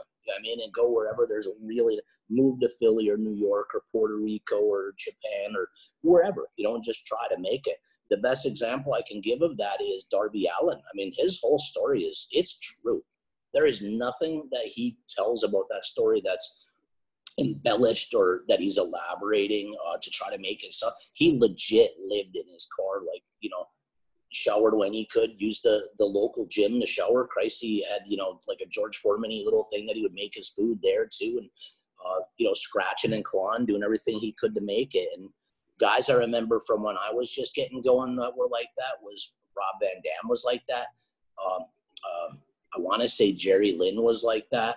There was there was guys that you know they'd have a girl in every town. You know what I mean? And that's how they'd get by. Uh, or they'd have friends in, in these other towns and get by and, like I said, survive.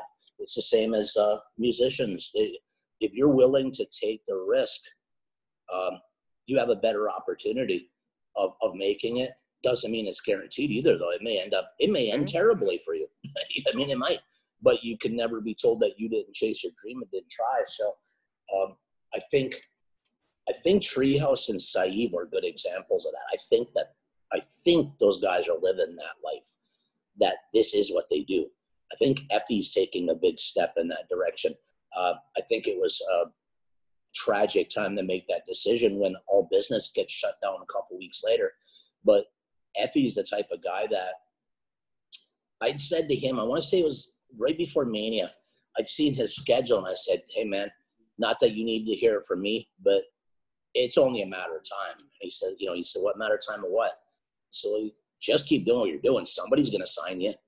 I don't even think he's interested based on the conversation. He wants to be a true independent, uh, call his own shots, uh, make his own money, wrestle when he wants to, appear when he wants to, do what he wants to.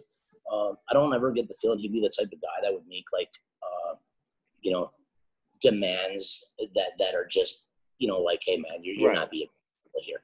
But I don't. I think he might. He truly marches to the beat of his own drummer, and I think he could be one of the biggest breakout stars. That whenever shit opens back up, I think Effy could be a massive, massive, huge star. And he's in big shape and a, and a big, tough guy too.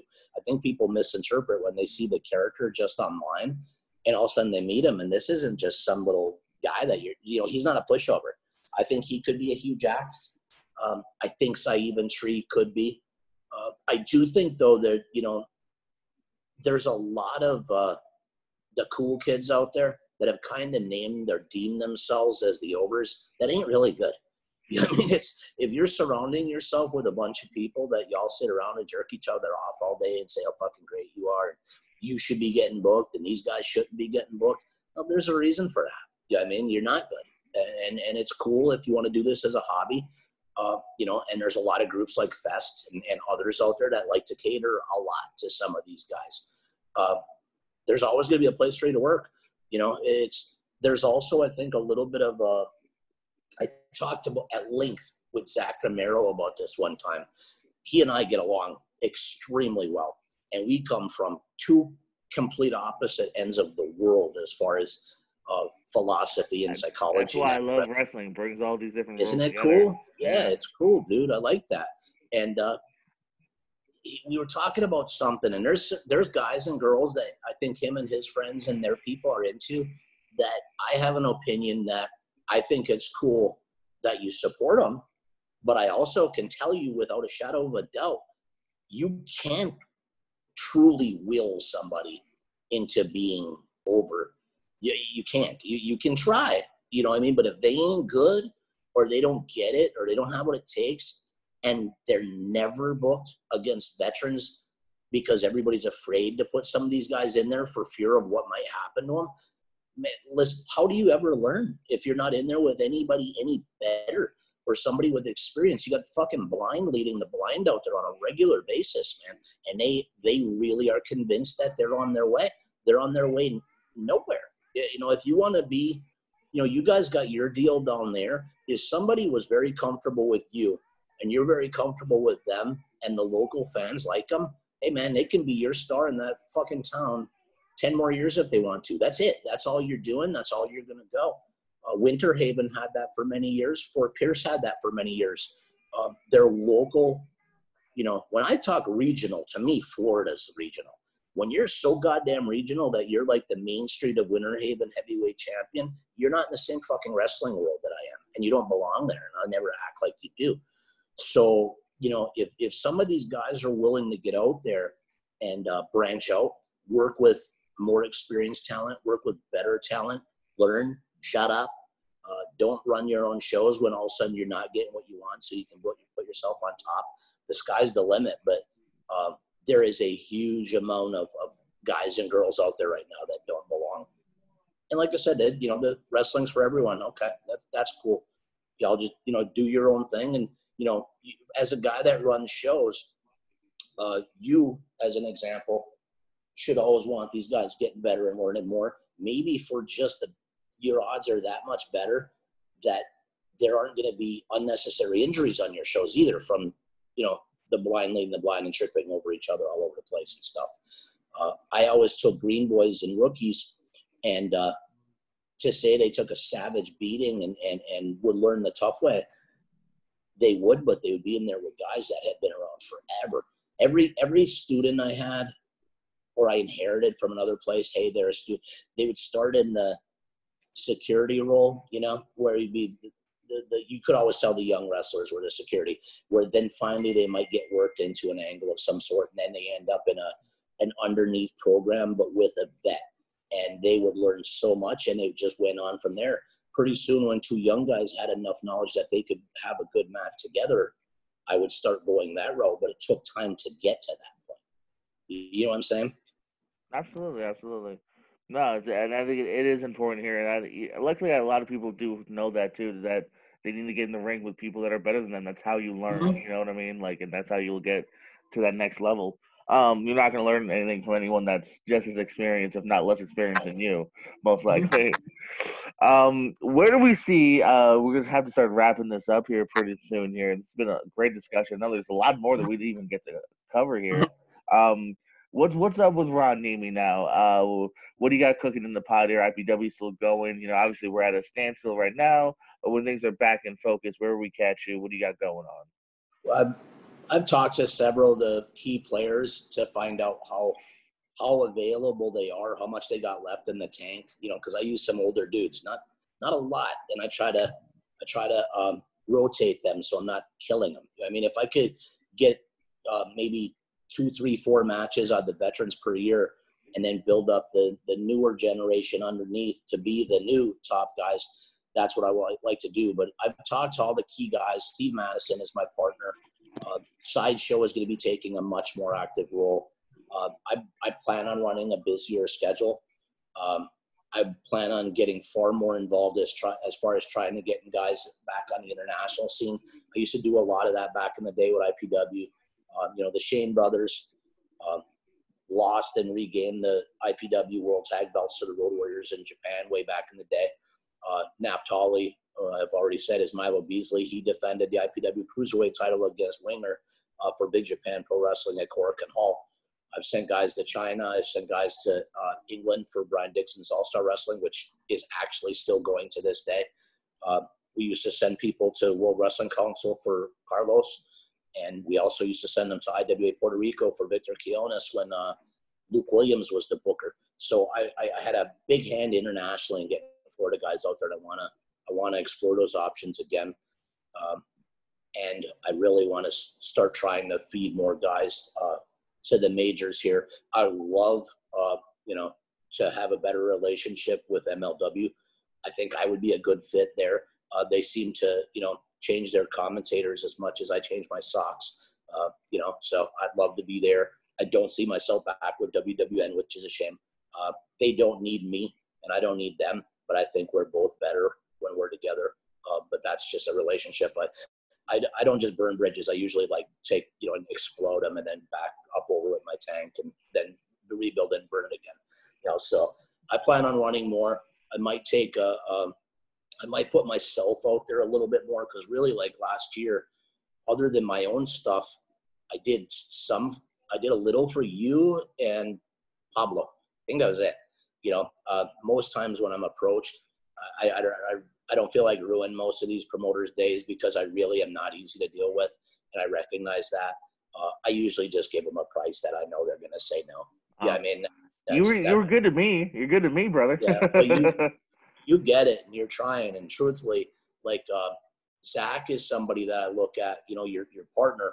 I look at Zach and I think uh, if he had a me while he was coming up, he'd be he would be a major player uh, on the on the uh, death match scene. You know, he really would be. Uh, I kind of get the feeling when I watch what he does online uh, that he's gravitates to people, not you, uh, but you guys are kind of presenting a different version of him than what I see on these other. As you can tell, I'm paying attention.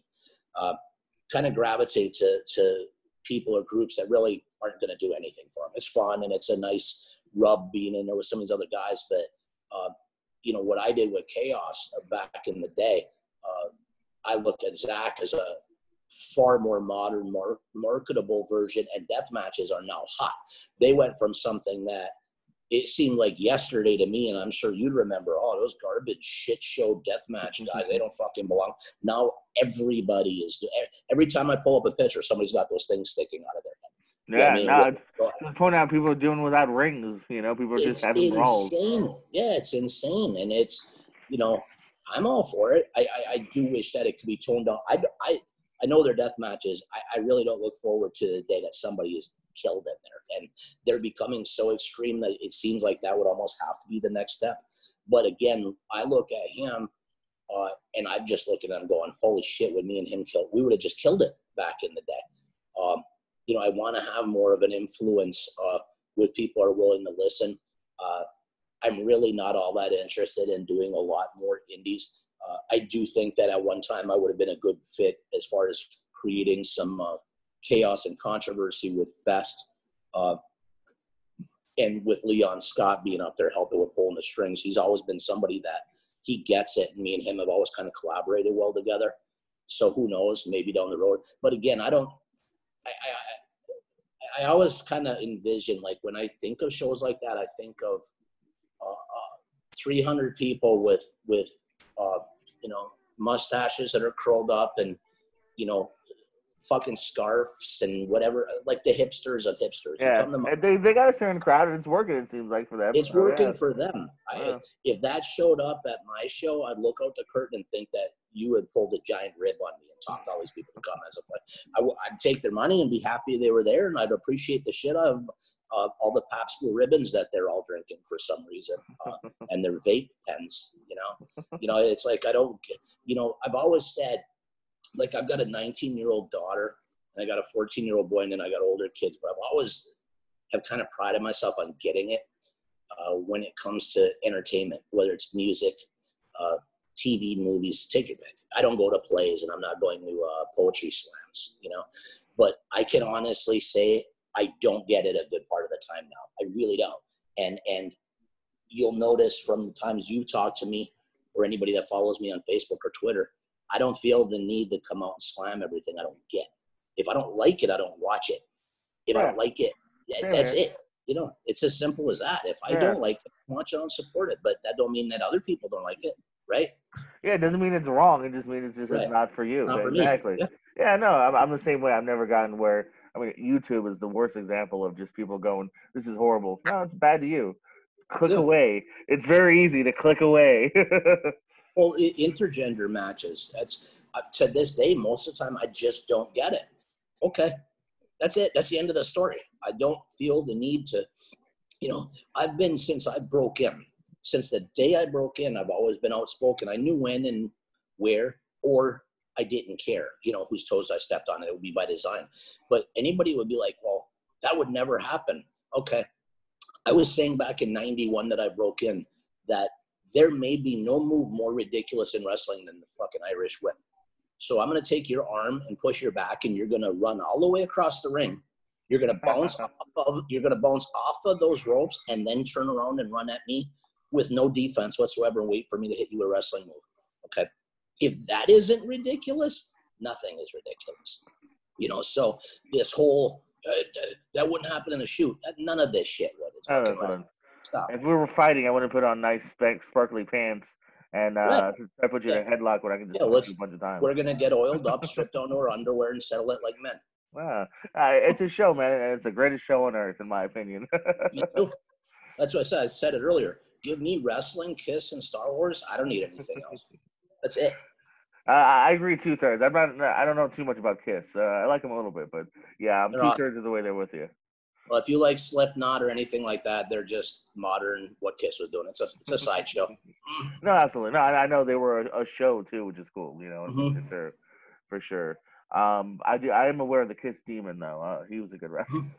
oh my god! You know, I went to something like in the last few years, and he was there. You know, he had a pretty uh, decent career as a, in, in Major League Baseball as yeah. a. Uh, he was a trainer. I want to say he was with the Marlins for quite a while. Uh, yeah, I'm not sure who he's right? with now. Yeah. yeah, that was that was kind of. I don't know if he was ever going to make it anyway, but he was doomed when when they got that. They paid serious money for that. I want to say maybe like three quarters of a million or something like that. I, yeah, from what I've heard, yeah, it's one of those crazy WCW spendings that just it didn't equal what it got. No, uh, by no, far. and I was a giant Kiss fan, and I'm going, this this don't even have a chance, especially because it was put with this unknown guy that nobody cared about at all. You know, yeah. I think he kind of thought that was like his, like anyone else. I mean, who wouldn't? Shit, yeah, I'll do that. And next thing you know, he's just it went nowhere. Man, Uh, that, that was a toughie for that guy, man. Here, uh, and anything else you want to say before before we head off for the for the day?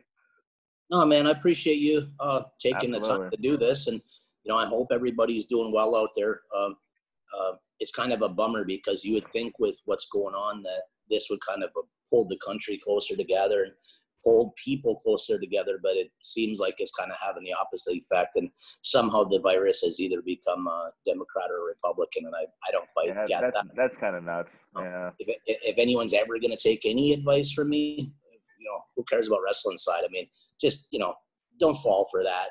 You know, keep your friends and your family and everybody close and, you know, a positive attitude and maybe going out of your way when instead of sitting around and being pissed off, maybe you know try doing something for somebody else, and you'd be surprised at how it would make you feel. I've been lucky to be able to keep working. My wife has been lucky to keep working, uh, but I've also been lucky to been able to spend more time with them than I ever really would if we weren't in this situation. So I don't know, just use it. You know, pick up a book and read. You ain't read in a long time. You know, find a new hobby, something that you haven't done. Use the use Absolutely. the time creatively or just sit back and drink and watch movies. Relax, take it easy. Yeah, I'm guaranteed there's something on Netflix or Amazon Prime sure. you haven't seen yet. If you like wrestling, like we said, there's a bunch of 9.99 stations you can You're watch. Right. IPW's on YouTube. We're pros on YouTube. Check out all this Ron Niemi's on both. Check him out. Uh, Ron, it's been a pleasure, man. Uh, definitely have to pick your brain again in another time here, man. I've always enjoyed talking to you. I knew you'd be great on this. I appreciate it, right, man. Thank you. I'll see you again soon, as soon as we can get out of this stuff. Once the apocalypse is over, we'll reunite, man. Uh, coming to that next next IPW show, I think that that'll be a treat for me, man. Uh, guys, thanks for checking out uh, Kayfabe Corner, and as always, keep it kayfabe.